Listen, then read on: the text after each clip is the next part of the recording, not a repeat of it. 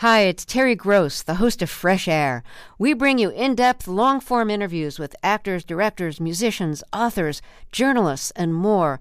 Listen to our Peabody Award winning Fresh Air podcast from WHYY and NPR. Hi, I'm Megan Spurline, news editor at The Vidette and student reporter at WGLT. We are launching a new podcast series called Democracy's Future. A growing number of polls in the U.S. show young people are increasingly skeptical about democracy and fearful about its future. And leaders in both major political parties say democracy is on the ballot in this year's election. Those young people are our country's future. We want to hear from them. Why are they skeptical or fearful? What do they understand democracy to be? Do they feel the politicians who espouse democracy are listening to them? Twice each month throughout the spring, and again in the fall, we will try to answer those questions here on Democracy's Future.